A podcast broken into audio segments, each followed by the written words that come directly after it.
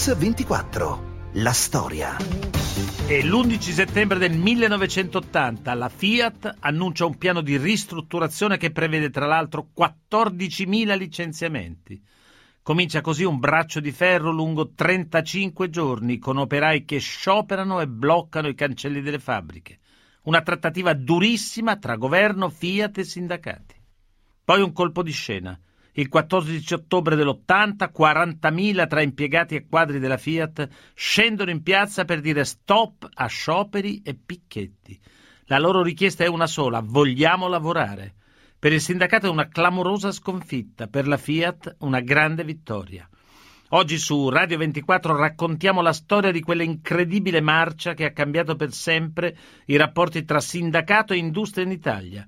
E questa storia comincia nel maggio di quello stesso anno, il 1980. Torino, venerdì 9 maggio 1980. I vertici della Fiat annunciano, da settembre per otto giorni scatterà la cassa integrazione per 78.000 dipendenti.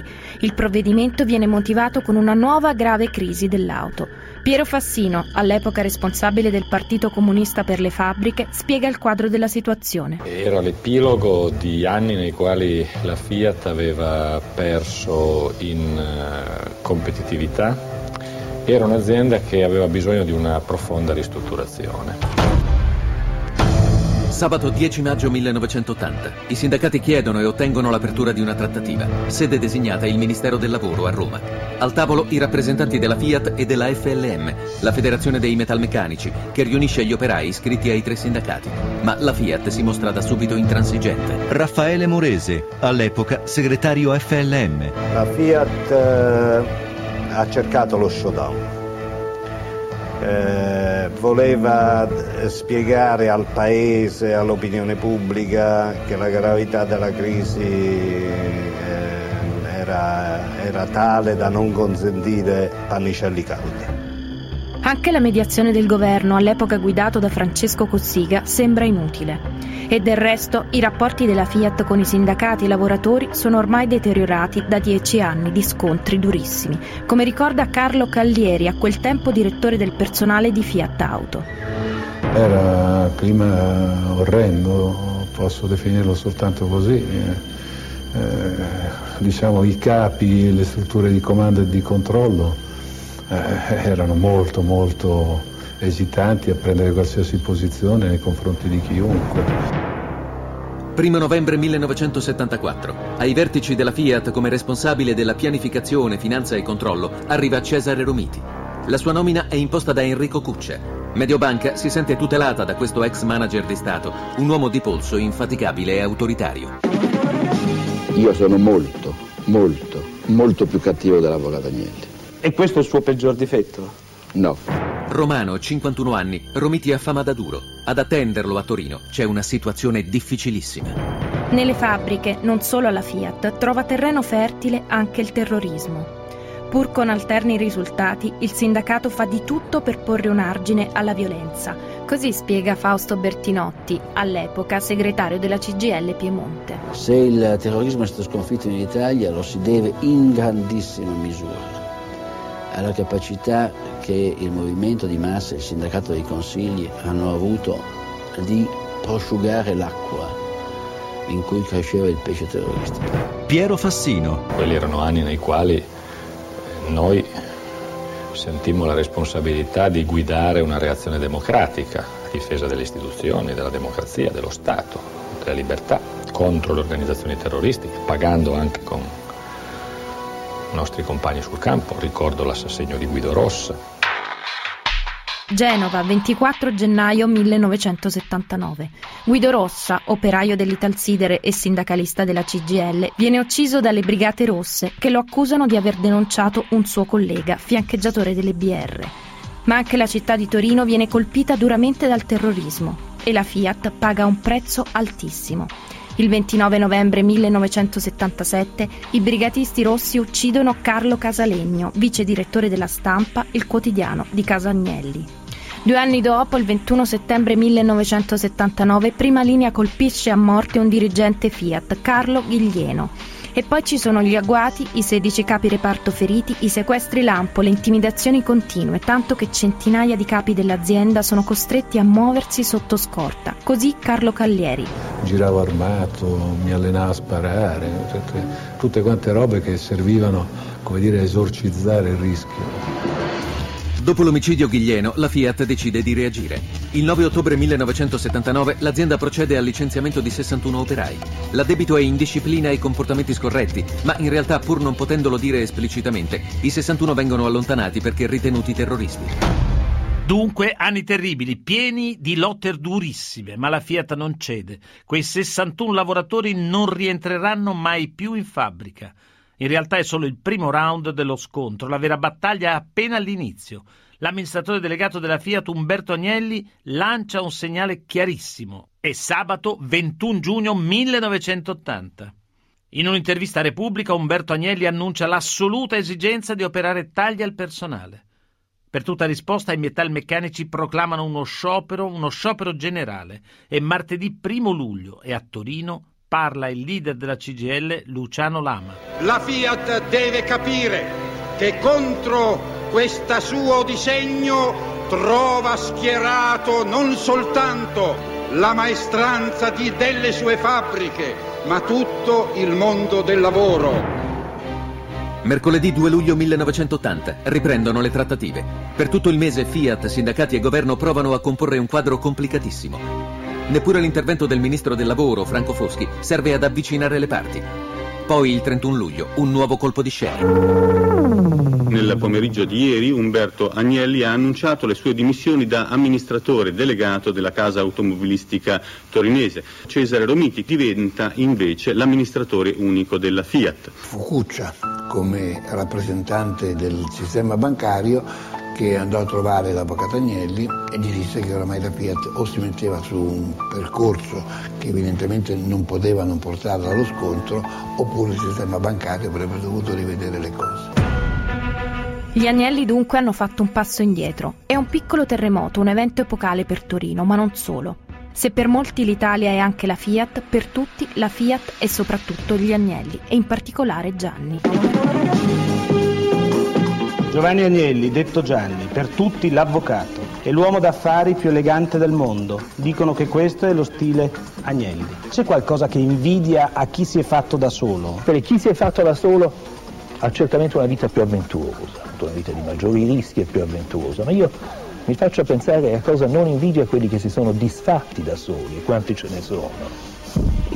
Battute fulminanti, stile inimitabile, carisma e fascino. È Gianni Agnelli. Ma al suo fianco, in posizione defilata quasi nell'ombra, c'è sempre il fratello Umberto. Meno estroverso, meno fantasioso, il dottore è uomo più disposto all'ascolto, capace di mediazioni e di accomodamenti anche nei periodi più difficili. Dunque, per gli osservatori più attenti, le sue dimissioni sono un segnale chiarissimo. La Fiat va alla guerra e Cesare Romiti è il generale che dovrà andare a una battaglia senza esclusione di colpi. Qui su Radio 24 stiamo raccontando la storia di quei giorni di tensione davanti ai cancelli della Fiat di Torino che hanno cambiato per sempre la storia del nostro sistema di fabbrica.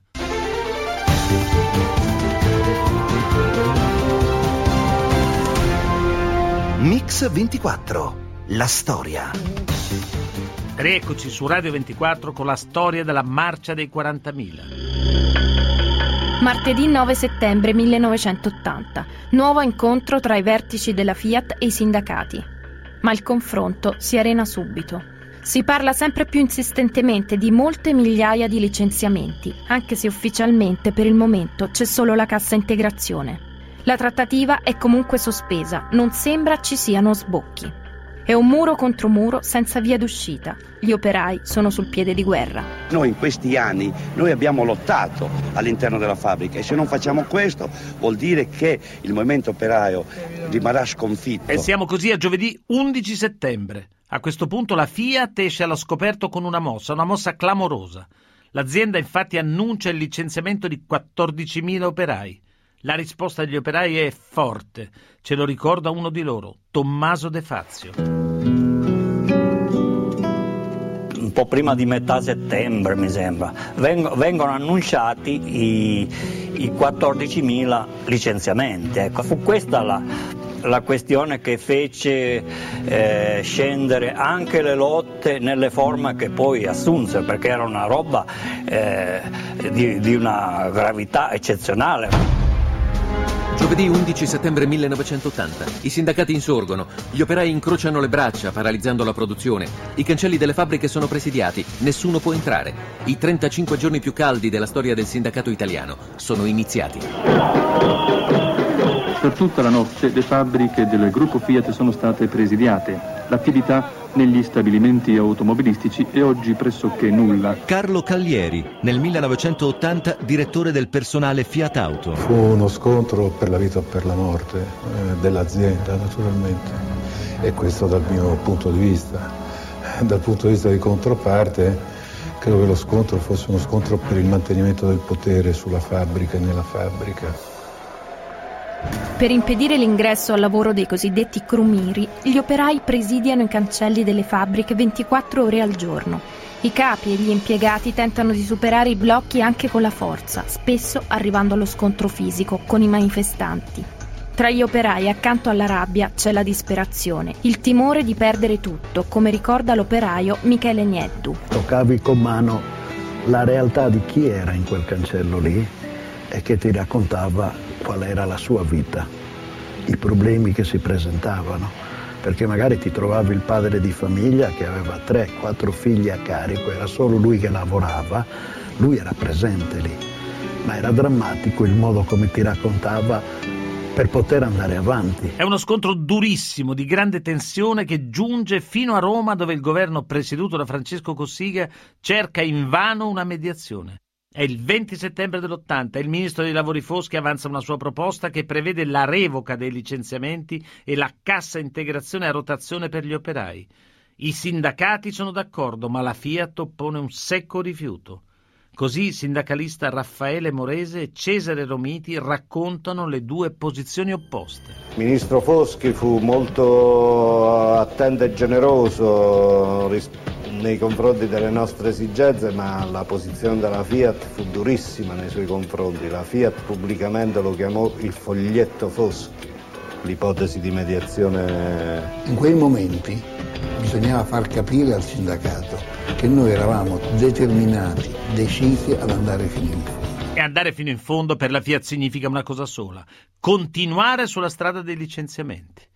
La risposta del sindacato allora non si fa attendere. Il 25 settembre viene proclamato uno sciopero generale e il giorno successivo ai cancelli di Mirafiori arriva Enrico Berlinguer.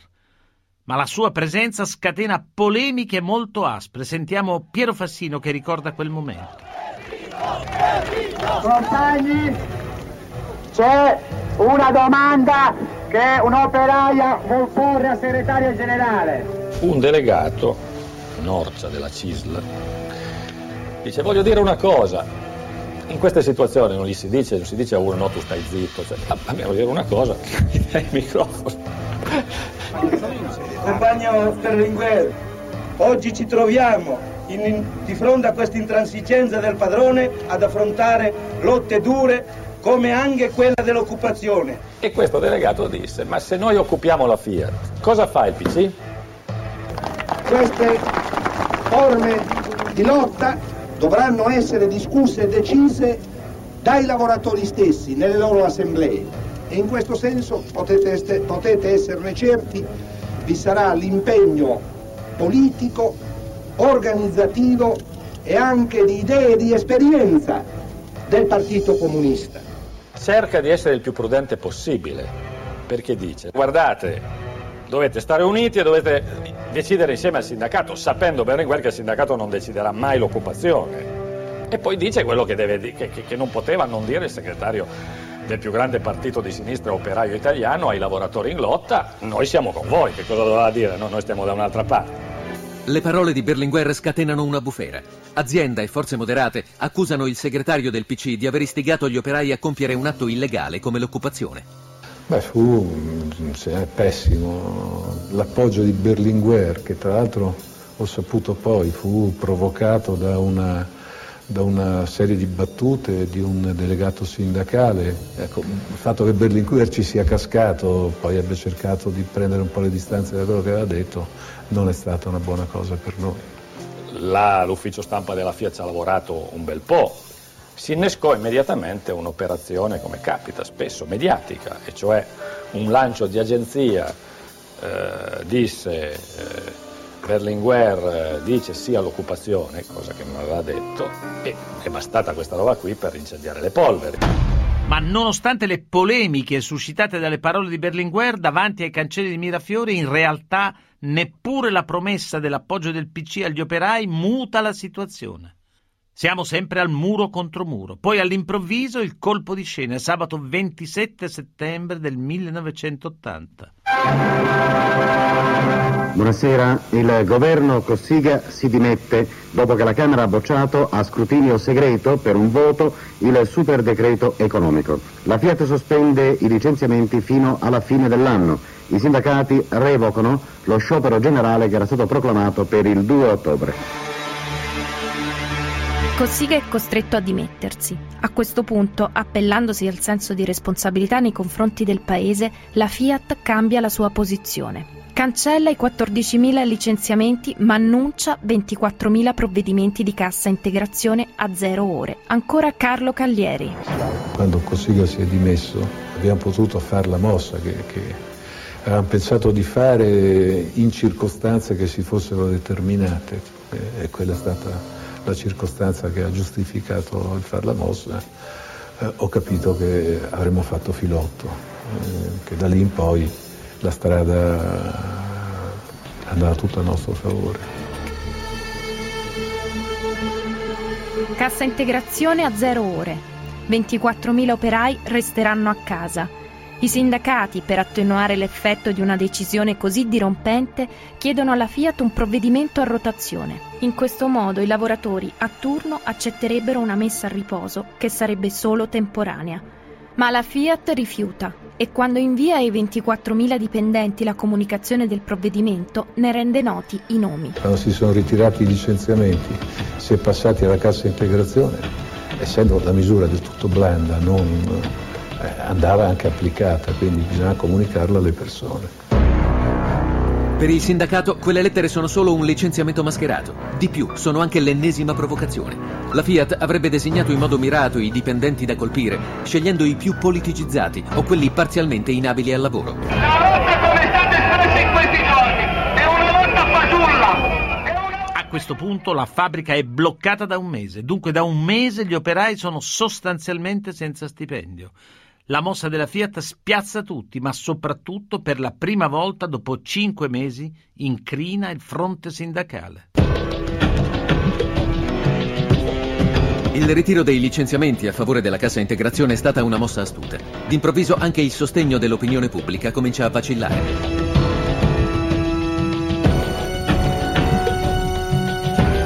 Ma il fatto nuovo è la crescente insofferenza dei colletti bianchi. Gli impiegati della Fiat sono senza stipendio dopo un mese di uno sciopero che non hanno né voluto né condiviso.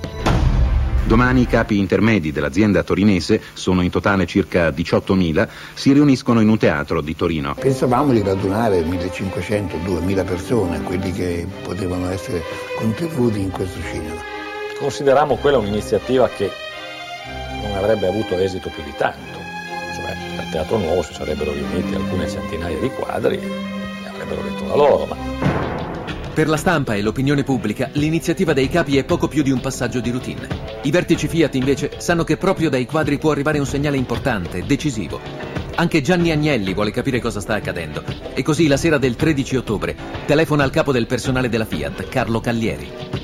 In particolare mi telefonò il lunedì precedente la marcia, mi ha chiesto ma che cosa pensavo che sarebbe successo, quanta gente sarebbe andato in piazza e gli dissi guardi avvocato sarà tanta gente. Ma quanta? ha detto guarda tanta che lei non immagina. Era un bluff se vuole perché non avevo certezza. Quelli che erano dentro decisero usciamo usciamo e andiamo dal prefetto Man mano che questi 2000 o giù di lì usciva, uscendo dalla fabbrica camminavano, si unì un sacco di gente. Si unirono quelli che magari non hanno grandissimo coraggio di mettersi in mostra, ma in quell'occasione il coraggio venne e si unirono. Improvvisamente, in modo del tutto inatteso, per le strade di Torino si riversano migliaia di persone. Non hanno bandiere rosse, non indossano né l'eschimo né la tuta da operaio. È una folla distinta, borghese, molti sono in giacca e cravatta.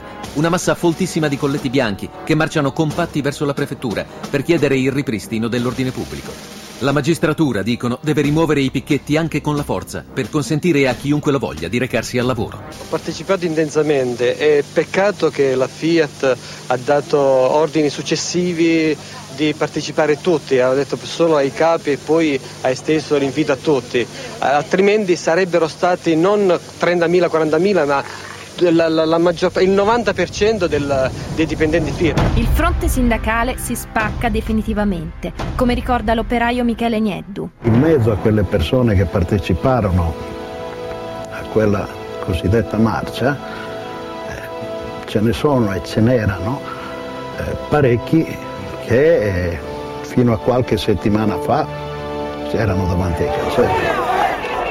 Gli operai intuiscono che quella giornata può avere un effetto determinante sull'esito della lotta e gridano la loro rabbia. Quella marcia è un'altra furbizia pilotata dai padroni e quei 40.000 arrivati in piazza dopo un gigantesco passaparola sono stati in realtà chiamati a raccolta uno ad uno dai vertici della Fiat circostanza negata da Cesare Romiti ma parzialmente confermata da Carlo Caglieri. Può darsi che Caglieri, può darsi che Annibaldi qualche opera l'avessero fatta, ma non a sobillare per andare in piazza. Ognuno di loro era in grado di telefonare eh, a una dozzina di persone, se ciascuno di loro avesse fatto questo e ciascuno di quelli eh, ai quali avevano telefonato avesse fatto altrettanto, una specie di catena di Sant'Antonio telefonico, molto probabilmente avrebbero raccolto qualche decina di migliaia di persone e così, e così è stato. Pilotata dall'azienda o nata spontaneamente, la marcia dei 40.000 rappresenta la rivincita della maggioranza silenziosa. In piazza i capi ottengono anche la solidarietà della città di Torino, che vive con la Fiat un rapporto complesso ma inscindibile. E c'erano insieme molti cittadini torinesi che ne avevano ormai fin sopra i capelli di quella tracotanza che fermava i tram, che andava durante i 35 giorni in macelleria a ordinare bistecche dicendo poi vada Agnelli. Una città bloccata, dopo 35 giorni di scontri durissimi si arriva a quella giornata storica, è il 14 ottobre del 1980. Gli operai e gli impiegati della Fiat scendono in piazza per chiedere la riapertura della fabbrica. Qui su Radio 24 stiamo raccontando la storia di quei giorni di tensione davanti ai cancelli della Fiat di Torino che hanno cambiato per sempre la storia del nostro sistema di fabbrica.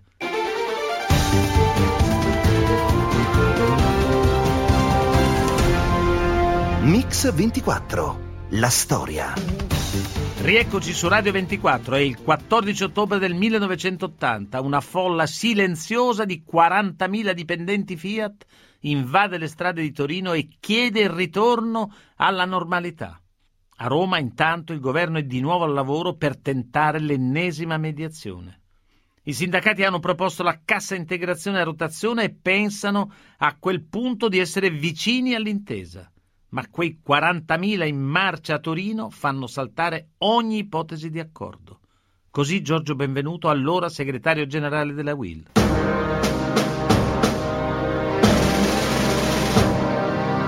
Ci vedemmo per eh, firmare. Mentre stavamo facendo questo accordo c'era che era lì e ogni tanto entrava qualcuno che gli portava allora eh, le agenzie erano i tech dell'ANSA. Man mano che questi tech arrivavano, era che eh, i quadri erano usciti, che erano in corteo, che erano 10.000, 20.000, 40.000.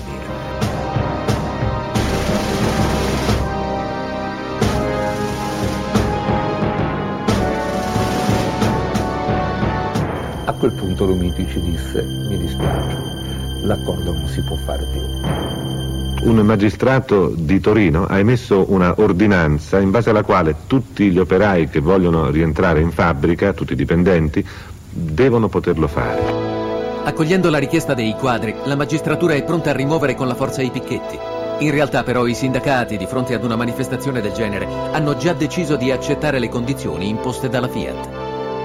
Il più combattivo era sempre Lama, il quale mi venne incontro e mi disse, dottor Romiti, allora noi domani andiamo a Torino, presentiamo i risultati di, della chiusura dell'avvertenza la prego, scriva lei il verbale di chiusura. No, dico perché devo scriverlo io, devo scriverlo, lo scriviamo insieme, lo vediamo insieme. No, no, no, dice questa è la sconfitta. Luciano Lama compie il gesto emblematico della resa. Per i sindacati non c'è altra soluzione. Bisogna arrendersi e accettare le condizioni dettate dalla Fiat. Alle tre e mezza di questa mattina, dopo sette ore di colloqui e 34 giorni di negoziato, il ministro Foschi, Lama, Carniti, Benvenuto, la FLM e la Fiat hanno firmato il protocollo di accordo che chiude la vertenza nel complesso torinese. Fu un'operazione militare, organizzata e riuscita. Il ricatto dell'azienda aveva pesato moltissimo. L'idea che si potesse perdere tutto, soprattutto sugli strati più moderati della popolazione lavorativa, quelle più vicine alle gerarchie, quelle più indifesi, aveva fatto premio e la marcia dei 40.000 segnava appunto la nostra sconfitta. La votazione si esprime in tre fasi. Si tirano giù tutti gli ombrelli, si prende la pioggia per, 5, per 30 secondi. Via gli ombrelli, giù gli ombrelli, per alzata di mano. Allora, chi approva l'ipotesi di accordo con le cose che abbiamo specificato prima? Alzare la mano.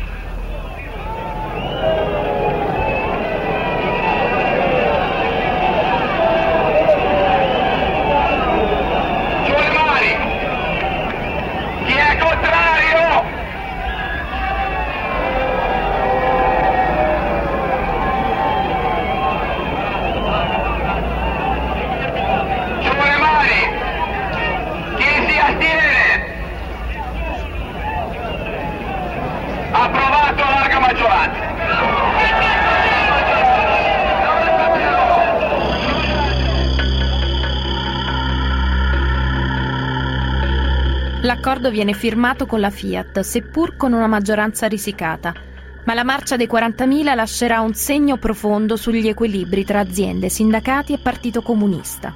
Così Cesare Romiti ricorda quel clima e in particolare il suo rapporto con Enrico Berlinguer.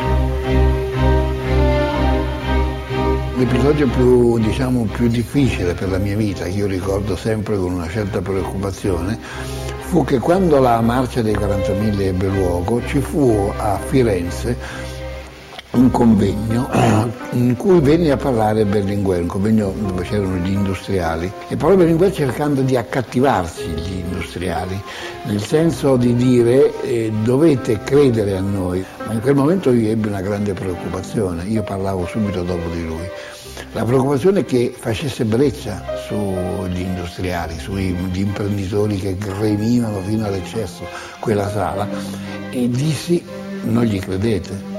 Questo è l'uomo che è venuto ai cancelli di Mirafiori, quello che vi sta dicendo questa mattina non corrisponde alla realtà. Io oggi ve lo dico in termini chiari, ma quei tempi là ero, innanzitutto ero più giovane, poi ero focoso come sono sempre stato in tutta la mia vita e lo dissi in termini molto vibranti.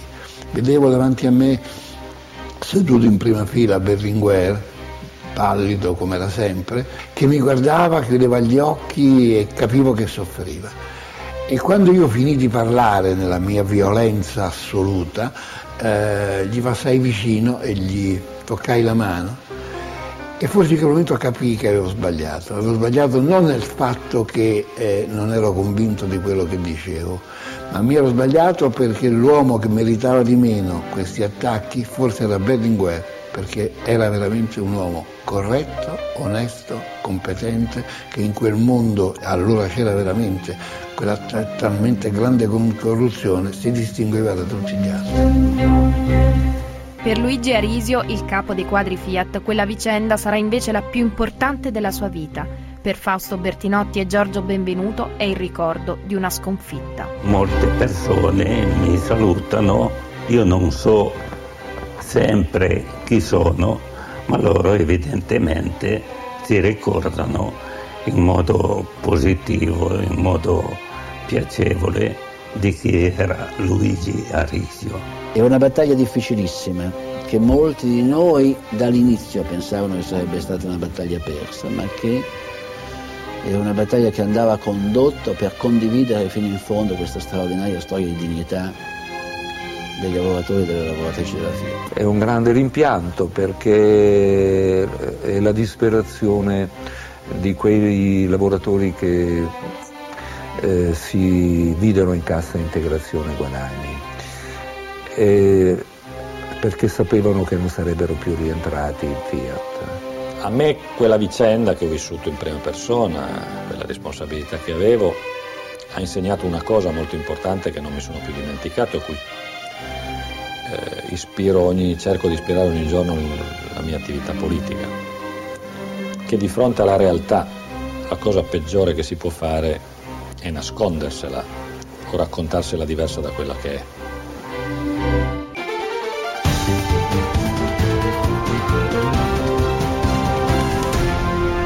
Mix 24, la storia. Rieccoci su Radio 24. Il 14 ottobre del 1980, lo abbiamo appena raccontato, scendono in piazza migliaia di impiegati e quadri Fiat per chiedere la riapertura dei cancelli della casa torinese. Ma sentiamo come ricorda quei giorni Cesare Romiti, protagonista di quei momenti. Dottor Romiti, la cosa più importante invece che ha imparato lei da quell'esperienza qual è stata? Ho imparato che quando uno ha, è convinto di operare nel giusto e è determinato, la, la, la vittoria, l'ottenimento dello scopo si ottiene. C'è qualche rimpianto? Uno l'ha detto passando vicino a Berlinguer. Beh, quello fu un episodio fra me e Berlinguer, certo. da uomo a uomo. E invece dal punto di vista più generale qualche no, rimpianto? per quanto riguarda l'avvertenza nessun no. rimpianto. Eh, agivamo allora, non ero solo, avevo dei collaboratori bravissimi, vorrei citarne subito un, due, a Caglieri e Annibaldi, che sono stati determinanti per, certo. per, i risultati che ho ottenuto e abbiamo agito qualche volta anche così, al di là di quelle che potevano essere un ragionamento raziocinante. Ma qualche, qualche rimorso ce l'ha? Rimorso no, no, perché credo che quello che la, la, la, la cruciura di quell'avvertenza e la ripresa del lavoro in Italia, non nella Fiat. È partita in, di lì. È partita da. Senta, ma il merito è stato della vittoria è stato più suo oppure più di Calleri?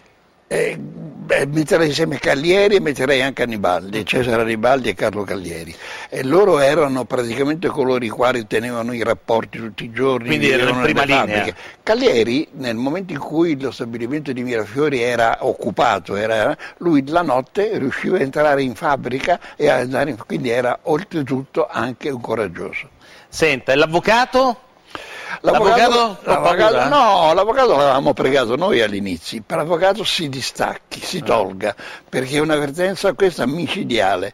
Eh, vorrei che se ci fosse la vittoria, questa vittoria possa certo. essere attribuita a lei, ma se ci fosse questa sconfitta, lei è l'azionista e deve, e deve restare fuori. Senta, ma Lama, Corniti e Benvenuto, come si sono comportati allora? Beh, io ho avuto molti scontri con Lama, Carniti e Benvenuto. Certo, ho immagino. un ottimo ricordo di Lama perché era un grande combattente, un uomo però leale, che se ti diceva una parola era quella, quella e non c'era Quindi affidabile, affidabile, come controparte. Con Carniti c'erano più attriti, oh. più... con Benvenuto si riusciva a ragionare. Oh. Io non farei paragoni con quelli di oggi, mi sembra no, di cattivo gusto. Sente, le sembra di cattivo gusto, insomma. Loro facevano bene il loro lavoro comunque. Certo, benissimo. Quelli di oggi lo fanno bene? Eh? Ho detto che non voglio ah. entrarci. Ah. Senta, ma è vero che l'allora Presidente del Consiglio Cossiga aveva talmente paura di quella situazione che aveva paura che scoppiasse la guerra civile e vi aveva chiesto di ritirare i licenziamenti. Esattamente, esattamente. Me lo disse lui, ma me lo fece dire poi dal ministro degli interni di allora, che era Virginio Rognoni. Ah. Mi fece telefonare una mattina drammaticamente dicendo che avevano le prove che gli C'era operai si erano riuniti, si erano congiunti con quella che era allora le forme terrorismo. di terrorismo. E, e lei dissi, cosa gli ha detto? Che lui faceva il ministro degli interni e che, e che, doveva colpirmi se io andavo fuori legge. Io dovevo difendere l'azienda, quindi non mi poteva fare quella richiesta. Quindi non gli ha fatto nessun effetto? Nessun effetto. Mm. Eravamo quasi, voglio dire, quasi non ragionavamo in quel periodo, Ah. perché quando si è nel pieno di una battaglia di Sì, quell'intensità... sì, uno va dritto per la sua strada e basta. E oggi lei dice, l'ha detto un po' prima, non c'è un rischio di esplosione sociale nonostante l'aumento progressivo continuo dei, dei licenziamenti, la perdita dei posti di vede, lavoro. come ho detto all'inizio, la differenza sta nel fatto che allora c'era anche il terrorismo, che era la maniera più esplosiva. Mm. Eh, ma non innesca, non può innescare. Speriamo di no, quello è l'augurio, quello Sì. che io mi, mi- È una quando, quando però- riesco a parlare con la gente, dico sempre con le persone che hanno oggi Responsabilità. la responsabilità di condurre le cose, è proprio quella. L'aumento del numero dei posti, la perdita dei posti di lavoro è micidiale il micidiale può innescare problemi io mi auguro genere. di no, bisogna appunto per questo tenere uniti i sindacati, fare in maniera che il sindacato sia responsabile e che non si avvii su una strada che poi è senza fine. Senta, ma lei da manager che rapporto ha avuto con la politica? Ah, difficilissimo, me ne dispiace, difficilissimo, ma con tutti, con i democristiani, con i socialisti, perché non tolleravo che certe cose potessero avvenire. E quindi gli scontri, e mi ricordo, io oggi ho un ottimo ricordo di Bettino Craxi, ma quanti scontri ho avuto, incredibili. Ma l'oggetto principale dello scontro qual era? Era, sempre Era l'invadenza, era l'invadenza. E non so, noi avevamo comprato la Rizzoli, e la Rizzoli aveva il mattino di Napoli e De Mita voleva cambiare il direttore e io gli dissi di no. in quel caso era De Mita, non era Craxi. Non era, ma parlo della classe Ah, politica, ce li metto tutti. Senta, Però, lei per- però, però mi faccia dire, Sì. io ci litigavo, qualche volta mi arrabbiavo, però era una classe politica migliore di quella attuale.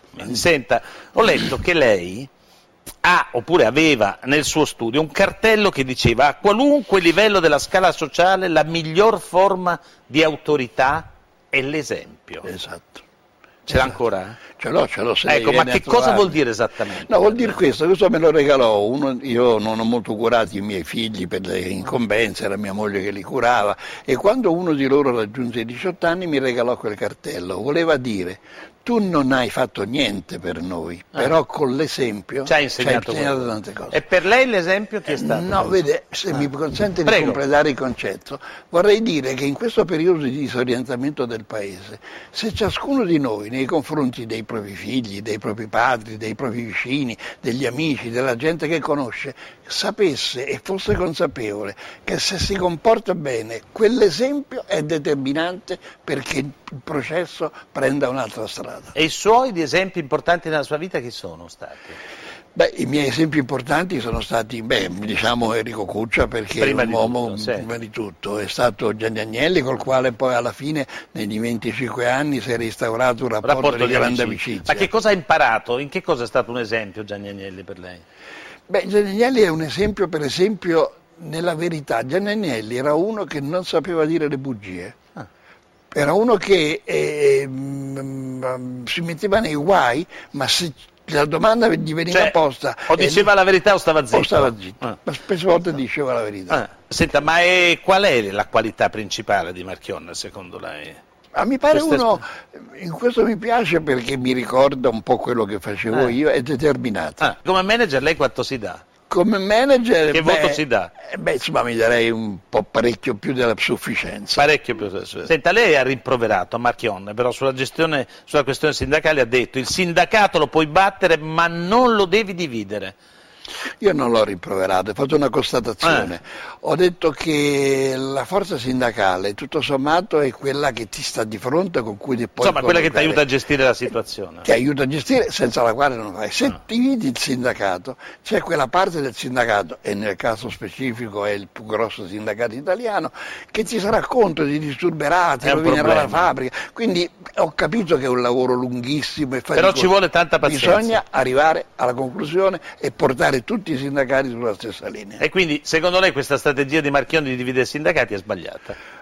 Sì. Io, Beh, il, diciamo futuro, il futuro lo dirà. Va- Io mh, troverei, tro- trovo che forse non è proficuo per l'azienda. Ringrazio Alessandro Longoni, Antonella Migliaccio in redazione, Alessandro Chiappini e Valerio Rocchetti che si alternano in regia e il nostro mitico stagista Manuel Guerrini.